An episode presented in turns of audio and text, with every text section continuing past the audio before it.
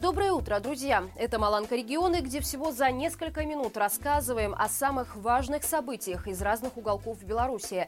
Если вы думали, что власти про вас забыли, то мы точно нет. Поэтому пишите в наш анонимный телеграм-бот о проблемах в вашем регионе, а мы обязательно об этом расскажем.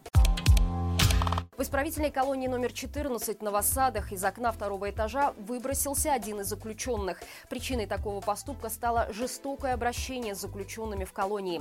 По информации Гомельской весны, это осужденный по политическим мотивам Владимир Ипатов. Сейчас мужчина находится в больнице в Борисове. Источник, сообщивший о случившемся, утверждает, что у потерпевшего проблемы с позвоночником.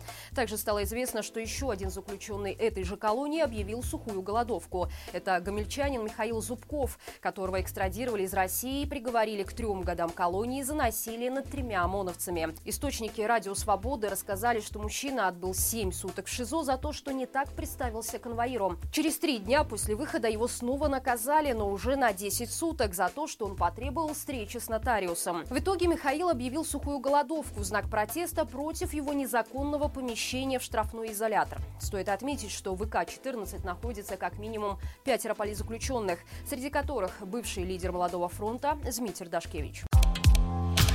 Самым бедным регионом Беларуси в феврале 2023 года, как и многие месяцы подряд, стал Шарковщинский район Витебской области.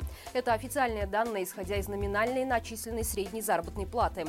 Согласно Белстату, здесь работники зарабатывают в среднем 1057 рублей. Но важно понимать, что эта сумма без налоговых, пенсионных и прочих вычетов. То есть на руки люди получают примерно на 15% меньше. Совсем с небольшим отрывом в антирейтинге идут Кармянский и Чериковский Кировские районы. Замыкая десятку беднейших Леознинский район и средняя номинальная зарплата в 1122 рубля.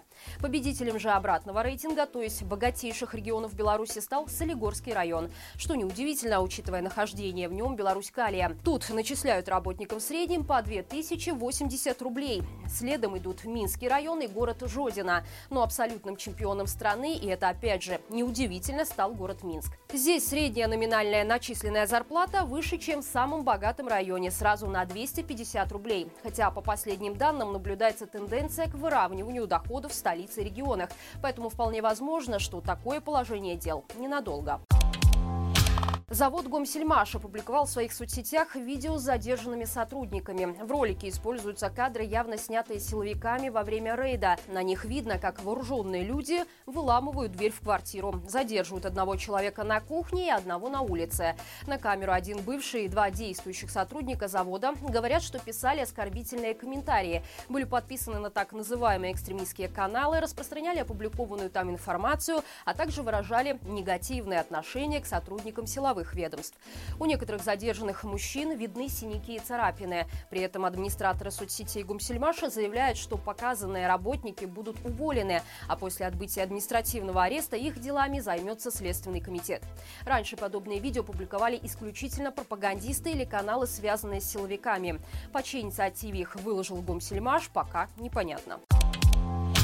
Тем временем стало известно, что на гомельские предприятия спускали разнарядку по сбору гуманитарной помощи для жителей Украины. По какой-то причине акция была срочной. Сотрудникам предложили приносить теплые вещи, средства гигиены, продукты питания, игрушки, сладости и канцелярские принадлежности. Журналисты флагштока обратились к организаторам, чтобы уточнить, получат ли собранную помощь жители Черниговщины, как области Гомельского города-побратима. Оказалось, что не удастся, так как гуманитарный отряд едет исключительно в Горловку и Луганск, то есть территории, оккупированной Россией на востоке Украины. Завода управления Светлогорского целлюлозно-картонного комбината, которые проводят сбор, пояснили, что эту акцию инициировал БРСМ, а вся гуманитарка изначально направляется в фонд про лукашенковского активиста Алексея Талая. Сами БРСМовцы уточняют, что собирают помощь для жителей Донбасса и при прифронтовой территории без уточнения статуса населенных пунктов. Ну а то, что это всегда населенные пункты, оккупированные Россией, видимо, чистая совпадение совпадение. Гродненко Александра Ханевич в 70 лет завела канал на YouTube, где рассказывает о своей новой жизни в Польше. Женщина-политэмигрант, многие ее могут помнить по выпуску российского блогера Юрия Дудя, посвященному белорусским протестам. В своем первом и пока единственном ролике женщина рассказала историю своего задержания после выборов 2020 года и побега из Беларуси. В дальнейшем она обещает делиться советами, как начать новую жизнь за границей после 70.